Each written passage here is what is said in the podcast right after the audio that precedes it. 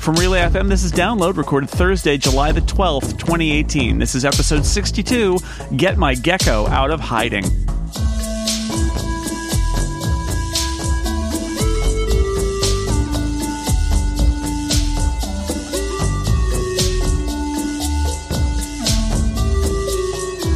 Welcome to Download, a weekly look at the most interesting stories in the world of technology and other stuff you care about. I'm Jason Snell, your host. I'm joined by two wonderful guests, as usual.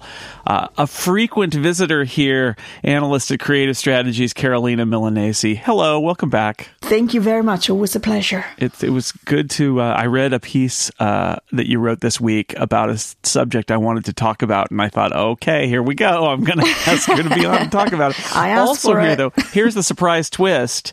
Principal analyst and head of primary research at Creative Strategies, co-worker. Yes, indeed. They know each other pretty well. I think they do a podcast together. It's Ben Bajarin. Hello. Howdy. I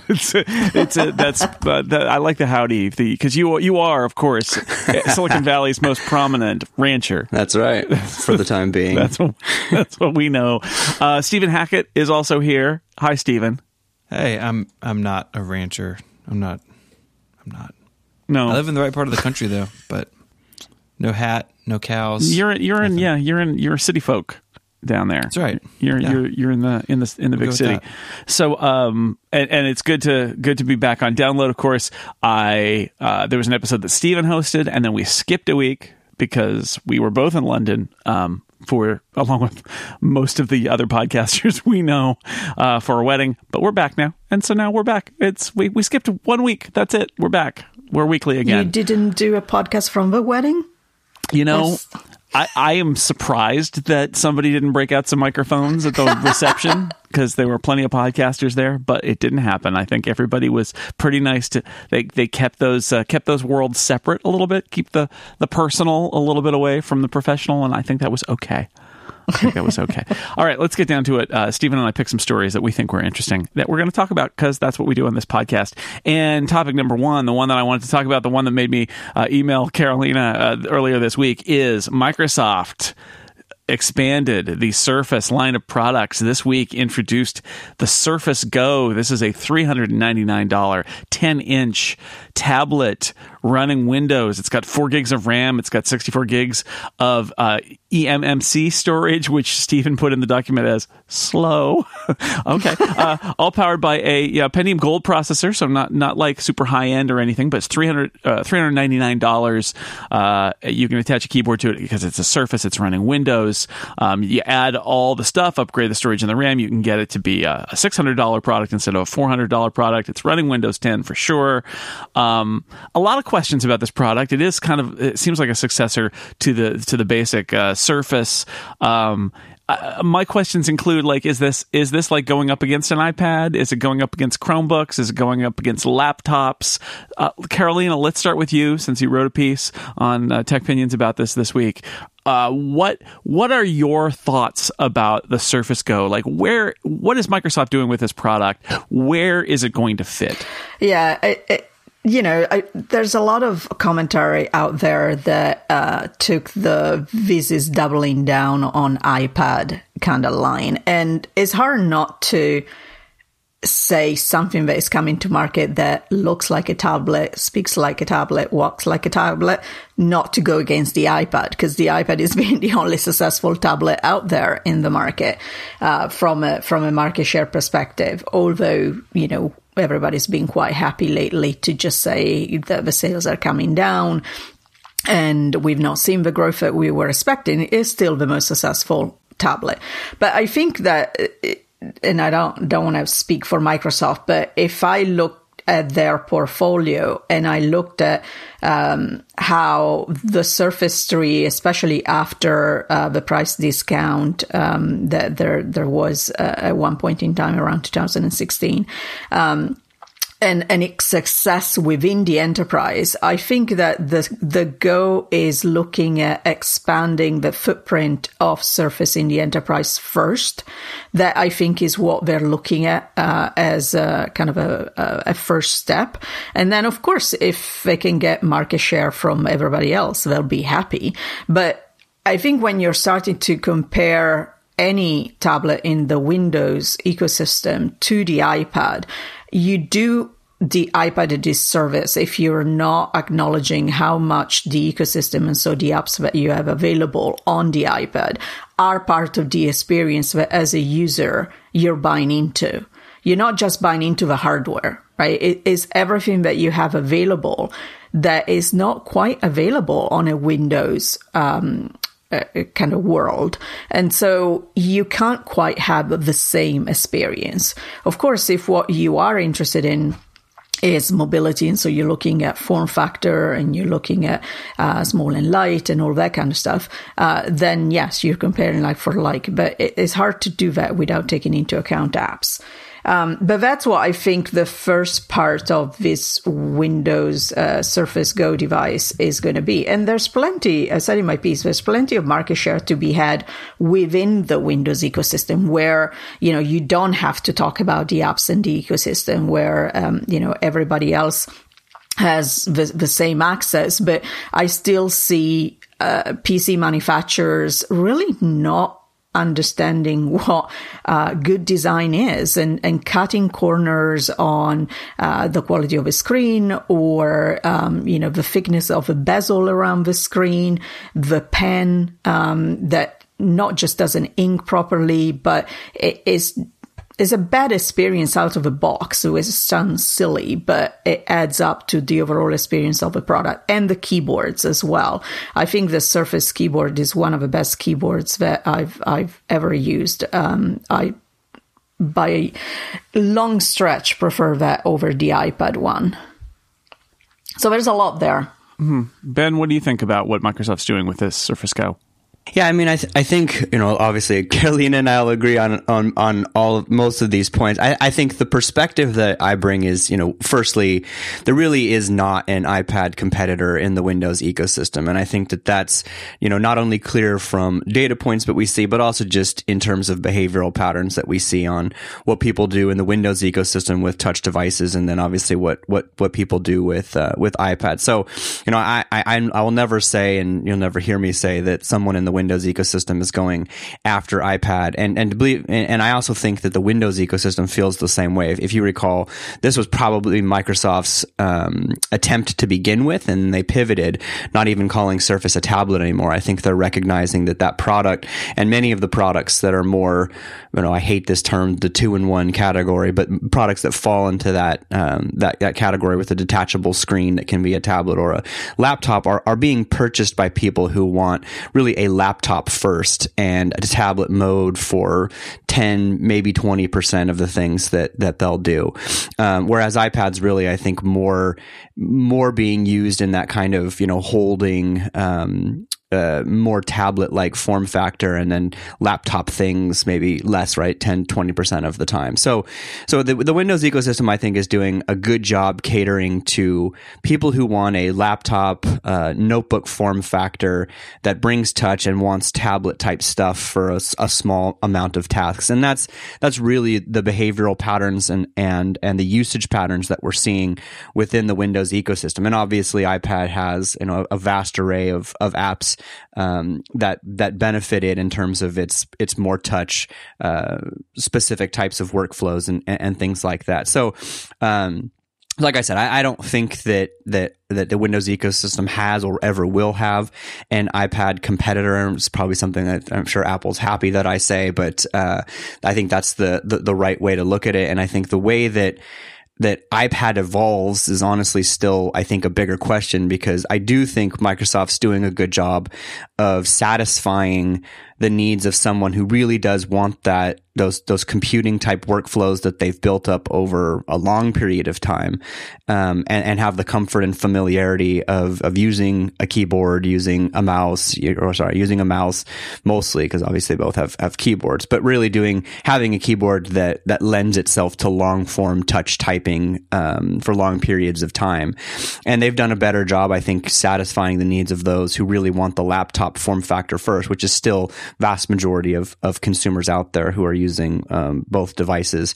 And I think the iPad is doing a good job at still more of those consumption-based things. So I think there's a little bit of a a schism. I've wrote about this for subscribers of our site the past couple of weeks, where iPad needs to go or can go if it is to take on more what we'll just call notebook type tasks. But I think Microsoft's doing a better job of appealing to people who think that they still need a computer but want some of the benefits of touch, but still want to be able to do all of the things that they're comfortable with on a notebook form factor. Yeah, not to turn everything to Apple here, but I think when Microsoft is building its own hardware in the Surface line, it is a very Apple-like strategy, and so the differences are interesting. And I keep hearing people talk about Apple's strategy as buy both, which is essentially saying they don't have one product that does all of this stuff. They have two products that are different, and if you want a laptop and you want a tablet, you essentially need to buy both. Now, as somebody who travels only with an iPad and not a laptop, I do have a Mac laptop, but it's kind of old, and I don't ever travel with it if I can avoid it.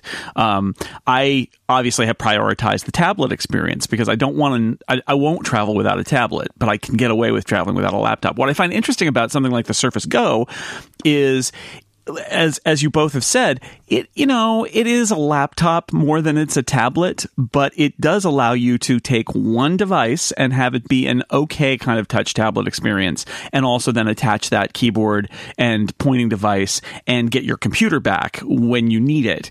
And this is not to go off too far on a tangent about Apple, but I'm curious what you both think about Microsoft's strategy and the strategy in the PC market in general, where you have these kind of convertible devices, versus Apple sort of saying, look, we have a tablet and we have a laptop and we don't have a combo.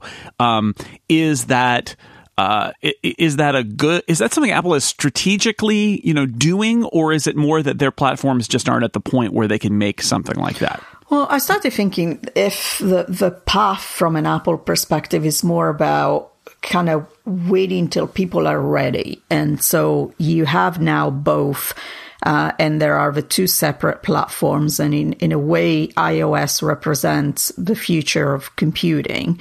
And, the Mac is more your legacy, if you like.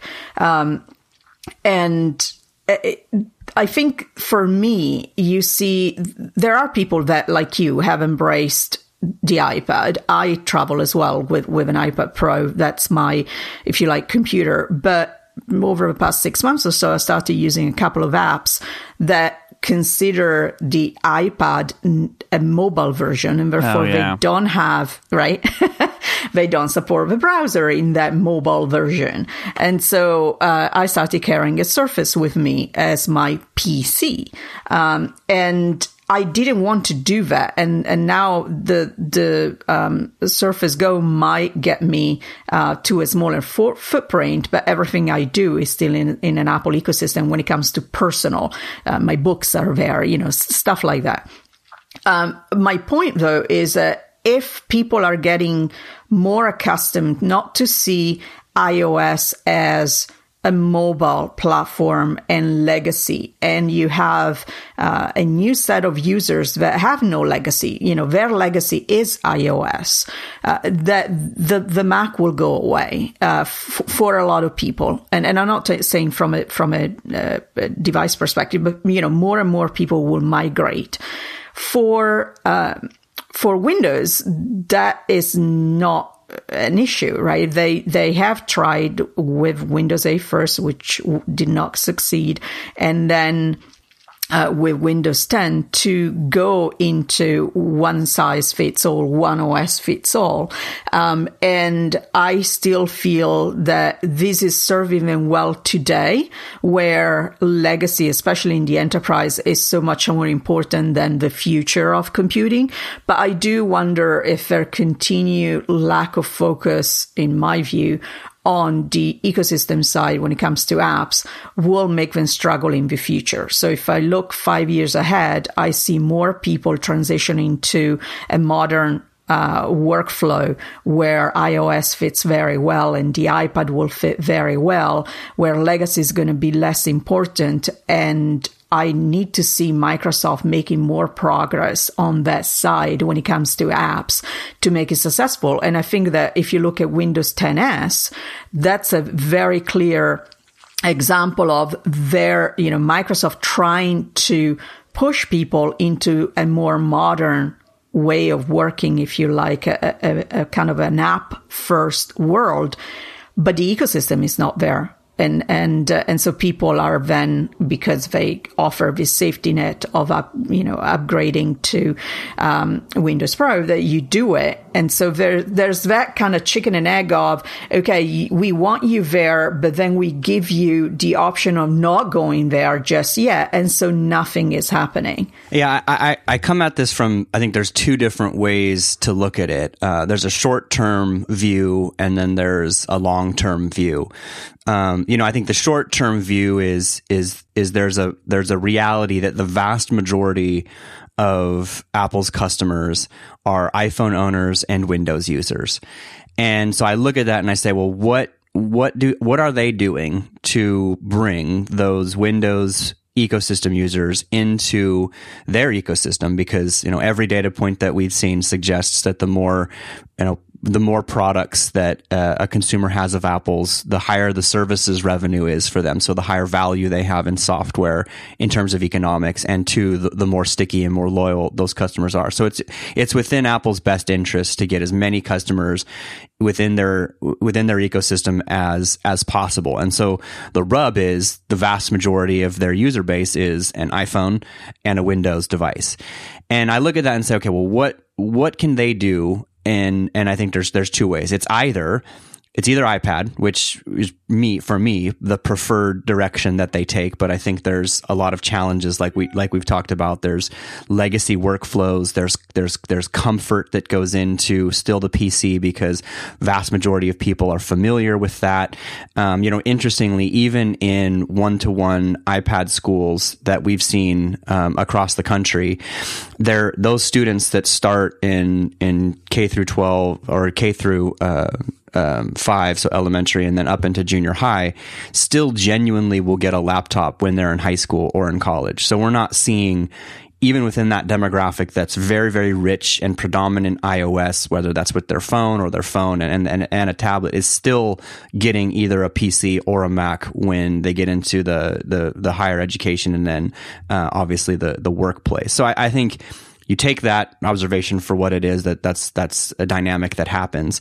Like I said, I would prefer that iPad be the thing that Apple could transition into and start to absorb some of that base. But I think the reality is consumers are not going in that direction as much as Apple would prefer.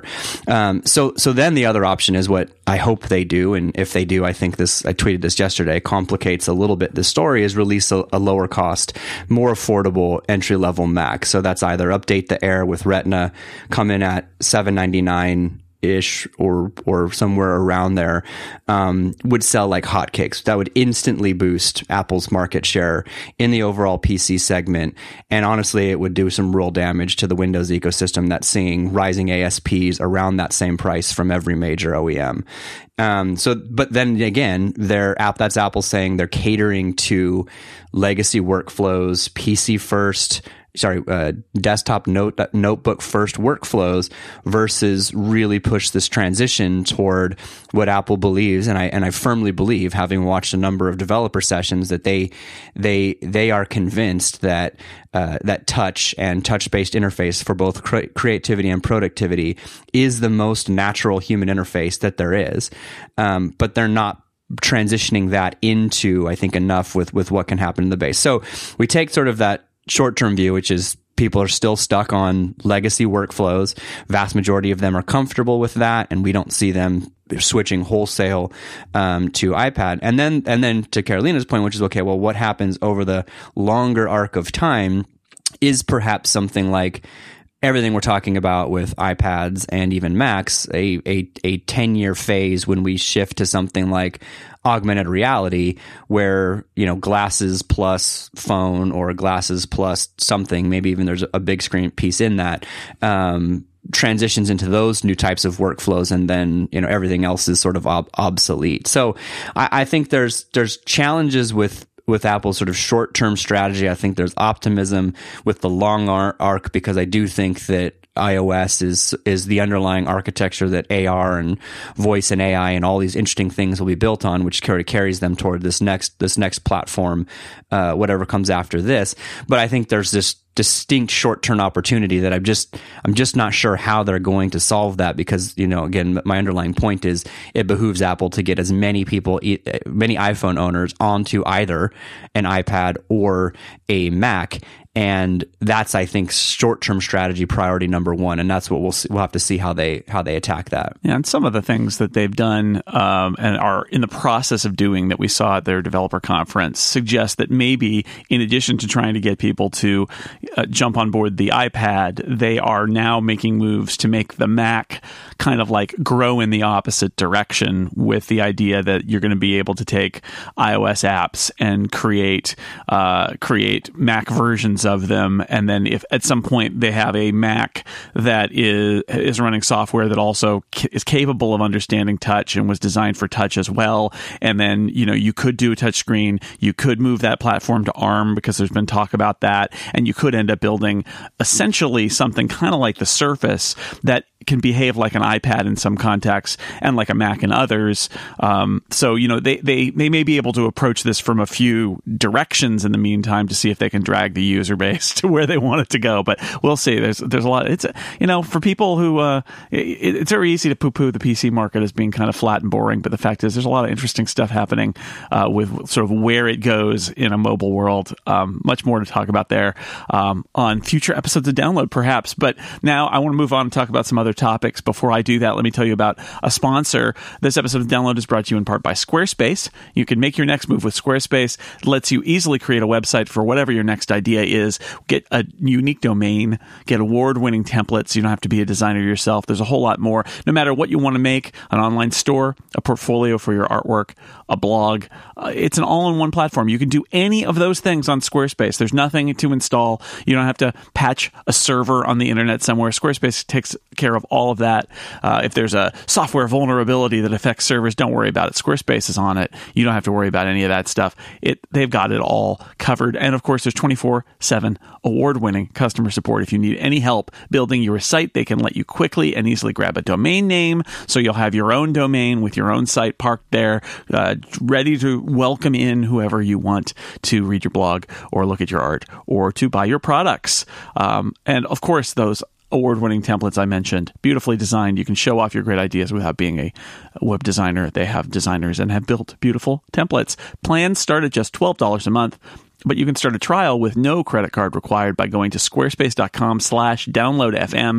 And when you decide to sign up, use this offer code downloadfm, and you'll get 10% off your first purchase of a website or domain, and show your support for this show. Once again, that's squarespace.com/downloadfm, and the code downloadfm to get 10% off your first purchase. You know, the wedding that Stephen and I went to last week, all of the details on it, where to go, what the couple was asking for presents, all of that. It was a Squarespace site. It's true. And it was pretty good. It was beautiful, actually. And I'm sure it was easy for them to set up, because the bride and groom have a lot on their minds, right? I thank you to Squarespace for supporting this show. Squarespace, make your next move. Make your next website. Let's move on to another topic. So there's a lot of drama going on in the streaming media world. You know, Disney buying Fox, that still hasn't happened, although, as mentioned in our previous episode, there's sort of like, there was Justice Department approval, there's all this kind of like U.S. government saying it's okay, which makes it better for Disney, but Comcast still kind of wants it, but they may be jousting over Sky TV in Britain. There's a lot going on there, but I want to talk about one of the ramifications of the other big deal that has been going on this summer, which is AT&T buying Time Warner, essentially, now Warner Media, and that includes HBO. Now, HBO is part of the AT&T family of companies, which is a really not exciting phrase. It's a very corporate phrase. Yay, the AT&T family. They're my favorite family. According to the New York Times, John Stankey, a longtime AT&T executive who now oversees HBO in his new role as chief executive of Warner Media, had a meeting with the head of HBO and 150 or so HBO employees, and said, changes are coming. In the future, HBO will substantially increase its subscriber base and the number of hours that viewers spend watching its shows. He said, we need hours a day, day, not hours a week, not hours a month, hours a day. You're competing with devices that sit in people's hands and capture their attention every 15 minutes. I want more hours of engagement. You get more data and information about a customer that allows you to do things like monetize through alternate models of advertising as well as subscriptions. Okay, so there's a lot to unpack here. Basically, what he seems to be saying is, one, HBO needs to be Netflix more than it is now. And two, that AT&T wants engagement for reasons that are very interesting, given that HBO is currently a subscription-based brand like advertising. So I think this is a really interesting story where we've been talking about Netflix kind of wanting to be HBO in terms of becoming its own producer of its own content, that was the direction it was going. And it's kind of gotten there. In fact, as we record this, the Emmy nominations came out. And for the first time in 17 years, HBO is not the most nominated network. Guess who? Netflix is the most nominated network. So Netflix is HBO now. So AT&T executives sort of saying, now HBO, maybe you should be more like Netflix. What do you two think about this? Because, you know, there's an argument to be made that HBO is what it is because they are careful and they have a small list of originals and they curate it and they go for high quality. At the same time, although I always get a little bit nervous when a corporate executive who just bought a company rolls in and says, I'm going to change everything that you're doing, I get the idea that AT&T might want something like Netflix. And if you look in its portfolio, HBO does kind of seem to be the place that you could grow a service like Netflix. So, Ben, what did you think about this, about what AT&T might want to do with HBO? Yeah, I mean, I think there's a lot of different ways that you can look at this. I mean, I think, you know, keeping in mind that AT&T and DirecTV are a thing, which I think is an important understanding. They're the family, the family of companies. Exactly, but I think again they're bringing.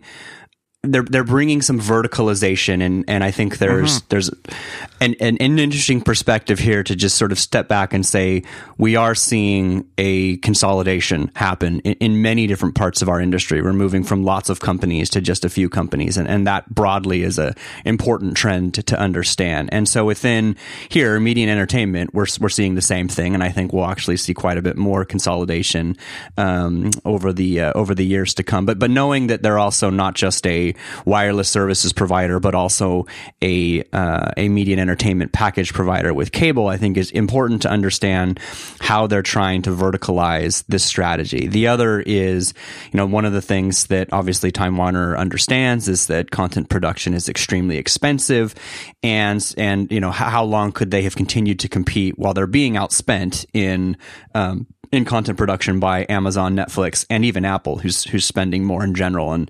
in original content than many of the original networks. I think understanding how they're trying to verticalize for both differentiation, but also I think they all realize that the bundle's not going away. That's something I believe as well, that you're just going to, it's who you pay is going to change. It doesn't, you're still going to pay for a bundled set of content. And so thinking about how they'll verticalize is really, I think, the big picture view of what they're trying to do. But you're right about HBO, and I think obviously AT&T believes that over the top is kind of coming. Certainly they want to bundle as much original content as well as legacy content in terms of back catalog as possible, because again, they're trying to make their pipes more valuable. That's at the end of the day what their goal is here. Yep. And I think the rub will always be, right, what do you do with HBO? Because I've seen lots of takes that like, well, they're going to kill HBO, not because they try, but because it would be mismanaged, and they'll try to make it something it's not. Your point about kind of how HBO works, which I think is much more like how Pixar works, is an important perspective, because I do think that's true. But I think they realize they're up against tech companies with a lot of money who are outspending them on original content. Granted, they're probably not making much money, if any, or those might be completely lost leaders from Netflix and Amazon. But the reality is that they are getting a lot of attention. It's driving subscriptions. Netflix wants to be like the one-stop shop for all of your content. You know, they want to be premium as well as basically a network. That's kind of how they're trending. So I think there's a recognition that that's a legitimate challenge from these big tech companies with a lot of money who can get a lot of these programs, and HBO is a good piece of this. But I think, again, right, this is all more consolidation will come. This is a part of them making pipes more valuable, and I think how they then sort of balance this over the top bundle, who else they either aggregate, buy, merge with, etc., is the goal is to make as much of that as enticing as possible. And the reality is, in every single use case, from Netflix to Amazon, maybe even right Apple over time, it's been clear that original content is what actually drives subscriptions. So that's really where I think AT&T is trying to find that. They don't really have original content. They've had licensed content. What they do with DirecTV is still just an aggregator. So HBO and other things that might come from that are part of their original content strategy, which, like I said, is a very, very clear data point that drives new subscriptions.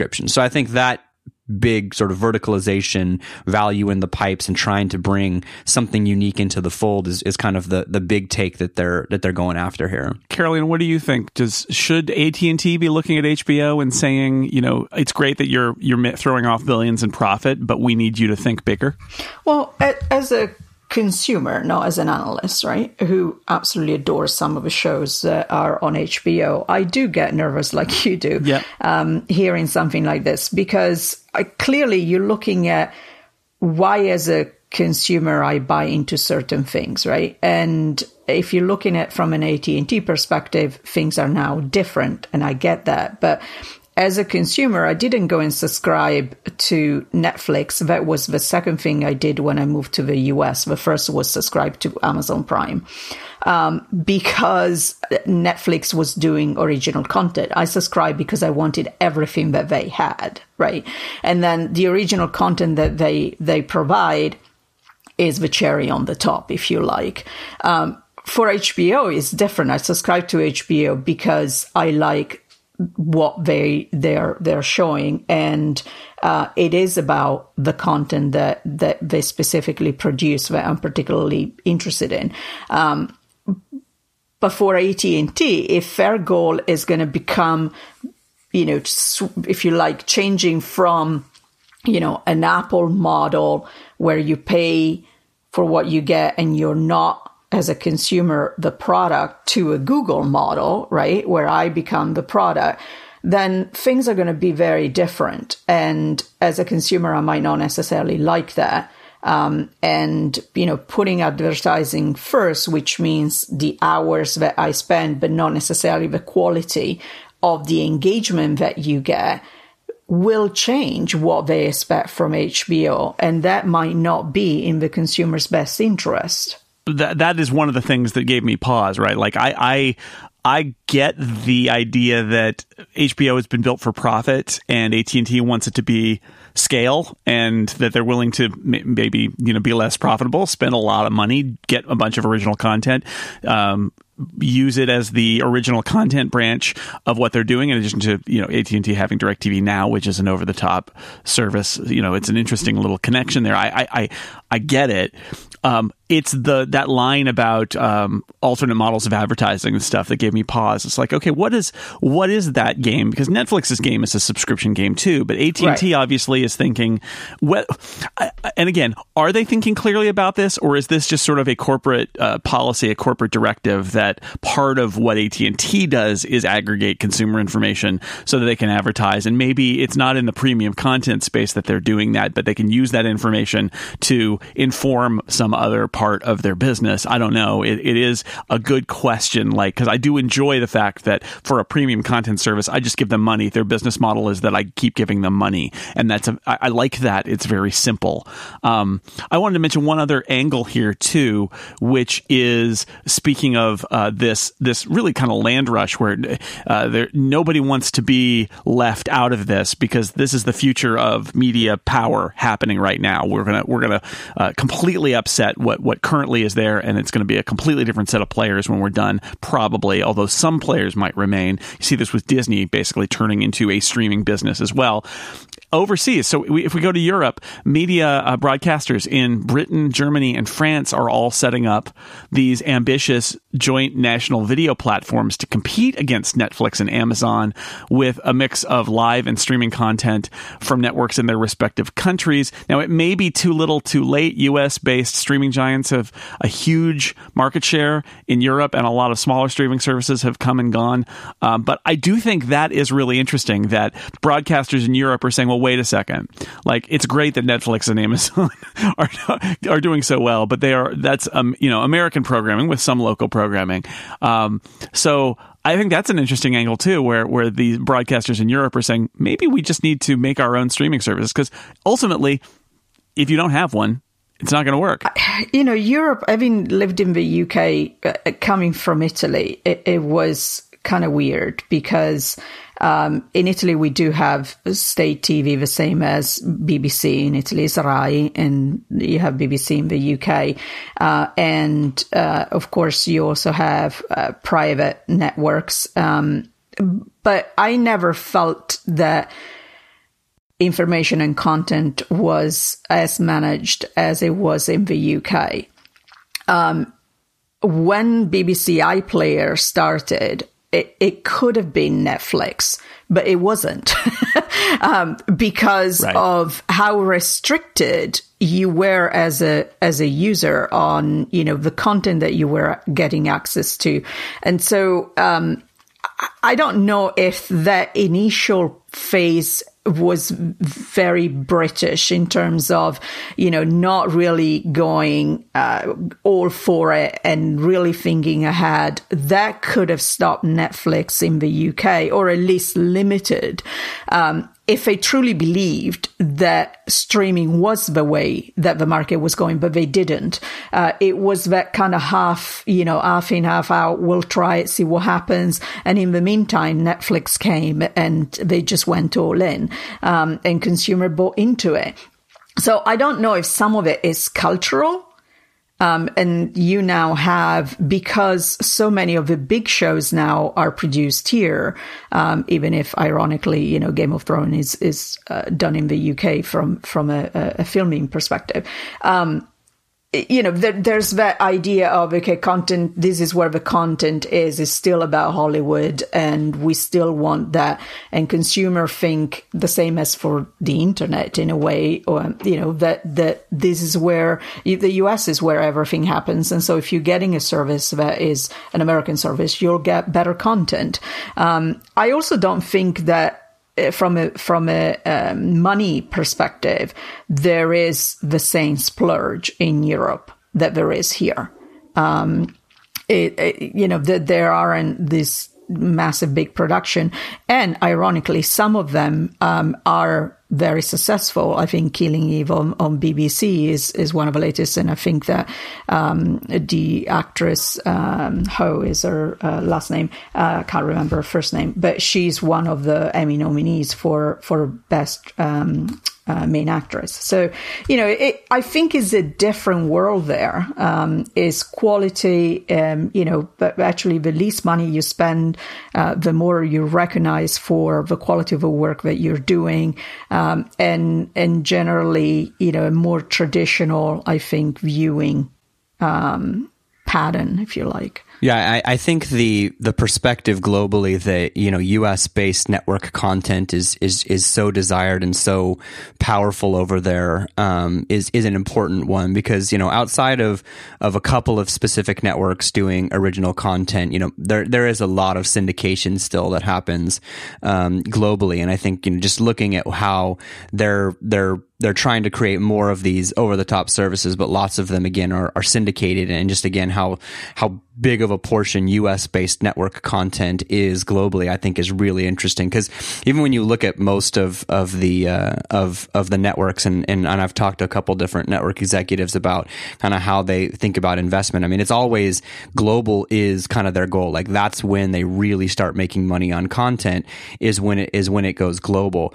And it's interesting because if you think about it, like, this is one of the things that intrigues me about, what Apple can do with original content, because Apple is more global than really any of of their competitors in Netflix and Amazon. And if they can come up with some original contents that are global hits, I mean, that would be financially profitable very, very quickly for them, and a really big driver for their service. So it was sort of this perspective, and talking with some folks in Hollywood about how they view global successes as really kind of the metric and ROI where they really start to feel like they've made significant money on a program that was intriguing to me from Apple's perspective. And obviously, I think, Apple's probably also in a position to do some interesting things with some of the global carriers as well, that they might not be able to do with some of the US-based networks in terms of a broader streaming service and rights. So it'll be interesting to see how they tackle that. And I think a lot of the more international carriers might start to even cozy up to them as well in some areas where, we've just kind of got this stubborn wall of US MSOs and cable operators. Yeah, I wonder sometimes about that, like the BBC just making a deal with someone, right? One of the giants, and saying, we've right now they're probably making more money by putting their content on BBC America and PBS and places like that. But I could totally see, to use the BBC as an example, we could also say like ITV or something like that some company that airs and also produces shows, to say, we've just struck a global partnership with Netflix, and so everywhere outside of the UK, our shows will go on Netflix. And that moment may come. That would be very interesting to definitely see how all of these different companies deal with this new world. Well, we'll keep watching it. I love another interesting thing. One of the fascinating things about writing and talking about technology and everything, that the entire technology industry has completely upset the apple cart of the entertainment industry, just because streaming video is a thing now and it's totally changed everything. It's fascinating to watch on this day when Netflix got more Emmy nominations than HBO. Let's take a break. We've got a couple more things to talk about, but first I want to tell you about one more sponsor. This episode is also brought to you by our friends at Pingdom.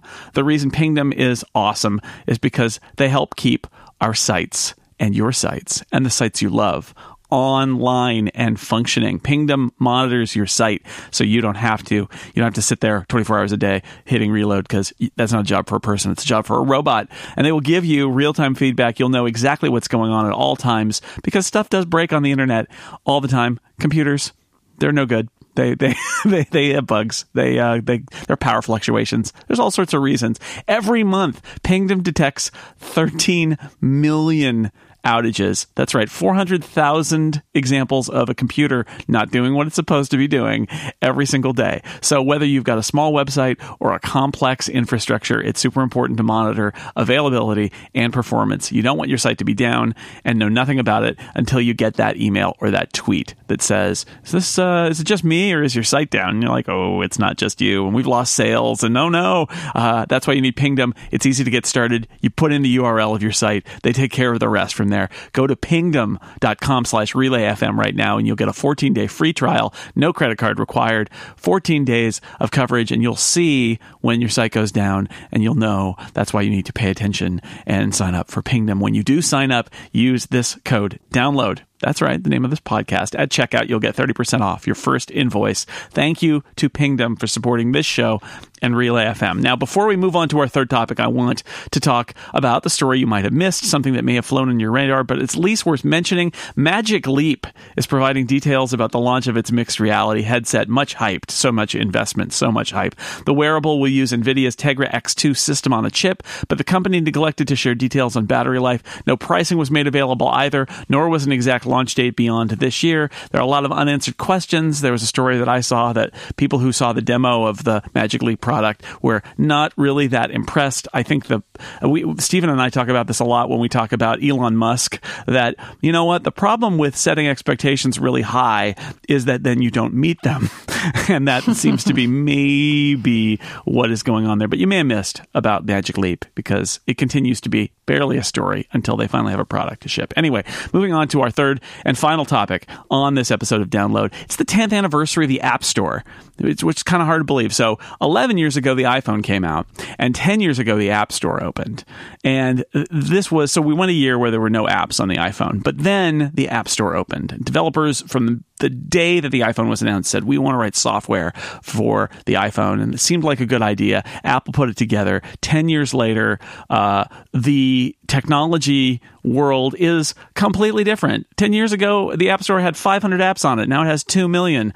The App Store has customers in 155 countries. The smartphone is the most important computer for basically everyone, and apps are a huge part of that. So I wanted to ask our guests who have been observing technology for this whole time, what comes to mind to you when you're thinking about how far the App Store concept has taken us in the last decade? Because it really has been transformative. Ben, what do you think? Well, I think that, you know, we'll look back at this years to come, and it will be kind of one of those moments, those watershed moments where really everything changed for the industry, right? Not only did we bring, you know, the most mass market consuming product in the history of computing in the smartphone easily into the hands of consumers, but we made it very easy for them to get software, right? So the line from developer to consumer got even smaller, and the market grew significantly, right? So economically, I think that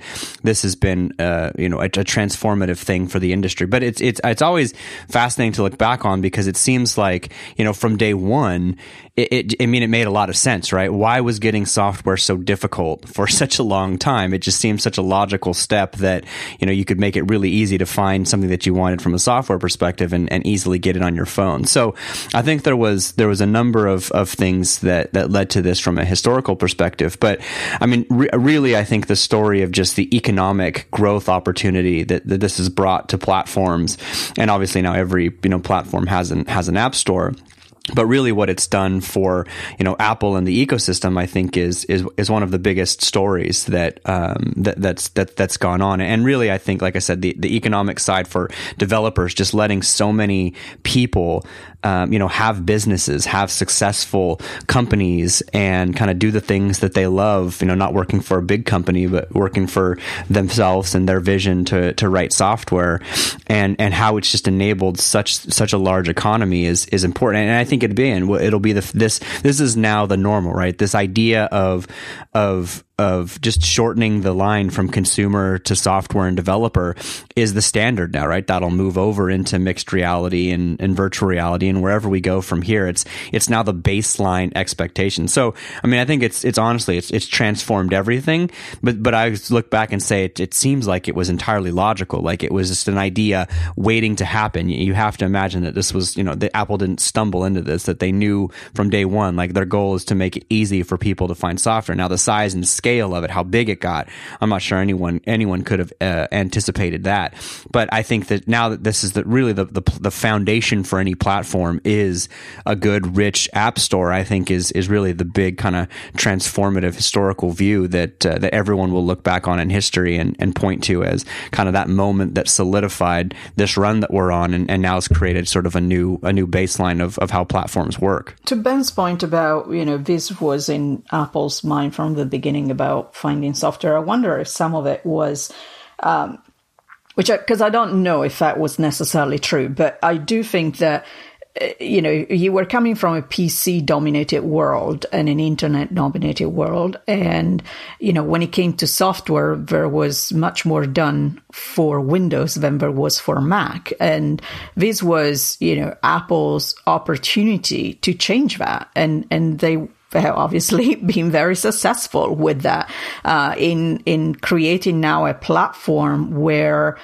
from a developer perspective, Apple was first of mind. And I think that is for me what is exciting, and the next step of not just about the software, but, you know, now you have, if you like, what was best of the internet, which is I can get to whatever I want to, but in a much simpler way, much more targeted, much more personal, And that opened up the opportunity, not just for software to be distributed differently, but for services to be thought about in a different way. And, you know, I reminded people this week that, you know, there's an app for that. It really is true. And there's a lot of stuff out there that you can easily do without. But, you know, we lost our gecko a few years ago in the house, and I found an app that mimic the cricket sound better than the live crickets that I had in the house. I was able to get my gecko out of hiding. And I did it with an iPhone. You know, it's silly stuff like that. But then there's empowering, you know, apps, not just from a knowledge perspective, but, you know, thinking about people with either visual impairments or hearing impairments, and how much more accessible the world is now through apps that are available on iOS, which, you know, going back to my previous point about Windows and their ecosystem, you know, now creates an issue for our platform. But Ben said not every platform has a store. Absolutely, that's true. And the ones that they have, not all stores are created equal. And I think that's not going to go away, what people are expecting from an application store. And even within the Apple ecosystem, not all stores are equal. If you're thinking about the quality of apps for Apple TV, for instance, you know, Apple thought that they could replicate the same success story that they had on iPhone on Apple TV, and that didn't work. You know, consumer didn't necessarily want to have the same apps or the TV be about apps. So, you know, this great success doesn't necessarily replicate, and figuring out where it works and where it doesn't, I think, is going to be important going forward, thinking about AR and VR too. I think it's interesting, too, how much Apple got right on day one. I remember at the time people talking about how the App Store was very clearly based on the iTunes infrastructure, right? It, even to the point of when you uploaded an app, there were like data fields that were very clearly left over from the music roots of that platform. But from the front end perspective, from what the customer saw, the App Store was very similar for a very long time. They had things like top charts and categories and all that really fleshed out on day one. And it really hasn't been until last year with iOS 11 and the big editorial push that we saw, big sweeping changes to how it was organized. You know, they tried things here and there. My favorite is in iOS 7. They tried the Near Me tab, like apps important to you in your location. And if you're like me, I live sort of in like a mid-sized city in the middle of the country. All there was like my local newspaper apps. Like there wasn't anything really spectacular there. It very quickly went away. But I'm curious as to what everyone thinks about this editorial push with iOS 11 and how big of an impact that's made to the consumer side of the App Store, if any. I think it's a big deal. I think having content is always important, and you're so right about the App Store being iTunes and apps are songs. Like that's totally what it was, and it was Apple was in this incredibly fortunate position to have that infrastructure there, and then on top of that to have their own control freak tendencies of like, this is not a platform we're going to open up to everyone and let people download software. And did they know that if they stuck those two things together, they were going to revolutionize how people think of software and interact with it and actually buy it? I don't know. Probably somebody thought that, but you never really know. But it turned out to be that perfect combination. So that got us through almost a decade.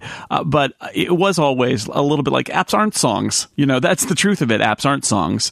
And the editorial approach of trying to say, I mean, it's still marketing material, but to put effort into explaining sort of like, here's why you might want this app, or did you know there are other apps? I'm a little surprised on one level that it took them that long to get to that point. It was a huge investment to do that. Apple's track record with making editorial content is incredibly poor, but I am on that other level surprised that it took them so long, because in many ways, the App Store kind of succeeded despite the fact that Apple was kind of just sticking it in an iTunes template and that shows you how powerful the idea was, that Apple didn't do a lot of heavy marketing of apps beyond just like putting some images in various places and occasionally curating some lists, and yet it still was hugely successful. So I'm happy to see this next generation of App Store content that's actually got words and a team of editors who are trying to find good stuff, but it obviously didn't need it to succeed. I think too, it's encouraging in this move from Apple is I feel like they're doing more than anyone to really sort of help you narrow down, your interests and the kind of content or apps that you might be interested in. Because there is so many apps out there. Years ago, right, we talked about, there's so many apps. How many apps do you need? There's app fatigue. It's hard to find what you want. But the reality is they're putting into the core part of the App Store experience just ways to, one, discover new things, which I think is really interesting and important part of kind of the App Store experience, right? People are always kind of looking for something that either, brings them joy, helps them laugh, helps their mental health, as you see a lot of the meditation apps that are being successful. So Apple's putting themselves into an interesting spot to also help influence some of those things by how they promote those as well. So it could be a social trend. It could be, in this case, which I think was interesting, the meditative apps. It could be just great stories. So I think that they're trying to develop those daily behaviors. I think Apple News sort of falls into this as well, right? Just some of those things where they're trying to create curation of quality things that help you kind of make your life better, use your iPhone better, etc. And so I think that's positive, because I think this is them taking steps again toward just helping you figure out what you want and really delivering on that rich experience. And you just don't really see that, right? You kind of see and feel app overload and difficulty of search, difficulty to narrow down what app to get in the Android ecosystem. It's a little bit more messy, whereas Apple's trying to help hone that in. Even though there's so many out there, I think those curated experiences are things that consumers will value, because it helps them get the best app day one, and not have to go through trying out 5 or 6 different apps, et cetera. So I think that's a positive thing. And this is, to your point, Jason, why it took them so long. I mean, this is why I think so many people that we all know and love that used to be in journalism joined Apple are starting to see the fruit of that labor. I think the analogy that you, Stephen, brought up on iTunes, and you kind of confirmed and agreed with, I think that was genius in a way, because they knew iTunes was working at the time. Now is a different story. But, back then they knew that was a model that worked for people. And they were embarking on this new world that they didn't know, and sure as hell the users didn't know, right? So finding something that was familiar and replicating that as a first step, I think, was genius, because it was that familiarity that got people to say, I get this, I search in the same way. Of course, then you find out very quickly that it's not quite the same, because you can't put, I remember at the beginning, one of the things I was like, okay, because I downloaded, the tube map in London, I don't want the one about Moscow because I don't live there, and so. You seem to be a fan of public transportation in cities. Exactly. But that's how music worked. You had a genre or a singer, and they were suggesting this. So, but as a first step, that was, in my opinion, what actually made it successful. Yeah, it was, I think, a combination of Apple just using the assets that it had, and yet they, and some instinct, but they also happened on, I think some of it is definitely chance, that they happened on the right approach. And it, with side effects like app pricing being really low, pushed down, because if an app is a song, songs are 99 cents. Guess what? Now software is 99 cents. And that's led to all sorts of issues about the sustainability right. of the market and all that. But it also led to the success of the App Store and the success of the iPhone and the success of the whole iOS platform. And so, Apple might make that same trade today, but it definitely has been something that they've had to grapple with since then. But it was part of the success. Wow, 10 years on, it's gone in a flash, like so many things, but I'm sure there are more shocking turns of events to come. Before we go, I want to do our traditional Fuzzy Puppy update where we tell you about something happy. And in this case, I'm going to say a round of applause to the police at the New York Port Authority who rescued a kitten from a hot SUV in a Kennedy Airport employee parking lot. The cops say the kitten was without food and water for about 3 days. People noticed that the kitten was in the car. They actually wrote notes on the car, like, and used like tape from where they tape stuff onto your luggage. It's like airline tape to say your cat is in this car, but the owner was on an international trip. So the cops got there, they popped open the car's locks, problem solved. But no, because this kitten was terrified and hiding under one of the far back SUV seat frames. But they did manage finally somehow to coax the kitten out. The cat is fine. It's in an animal shelter. The owner says that it was all a misunderstanding. There's a whole story there, but it's being investigated. But I am pretty confident that that kitten will find a good home after 3 days locked in a car, which is no fun. So good job to Port Authority Police, and hooray for kittens. And that brings us to the end of Download. Carolina, where can people find the stuff that you do? They can find me on Twitter at Caro_Milanesi. They can find me on TechPinions every Wednesday with my column, and on the TechPinion podcast more often than not on a Friday. And Ben, where can people find the stuff that you do? Similarly, much the same, I would imagine. Twitter is the central hub of my distribution, if you will. So at Ben Bajarin on Twitter, and obviously at TechPinions. Most of my content is for subscribers. I'd say like 95% of what I write weekly is for subscribers. But every now and then a public post will go out. But regardless, Twitter's how I let everybody know what I'm thinking and where my stuff is published. And people should check out techpinions.com. The newsletter's great. The articles are really good. It's definitely a site that's worth considering signing up for and getting all that good information and commentary from people like Ben and Carolina. But that's it. We're done until next week when we will be back. We're not turning this into a fortnightly podcast or something like that. We'll be back next week. Stephen and I are both back at home, at least for a little while. It is summer, but I'm not planning on going too far away. Stephen, thanks for putting the show together this week, as always. You bet.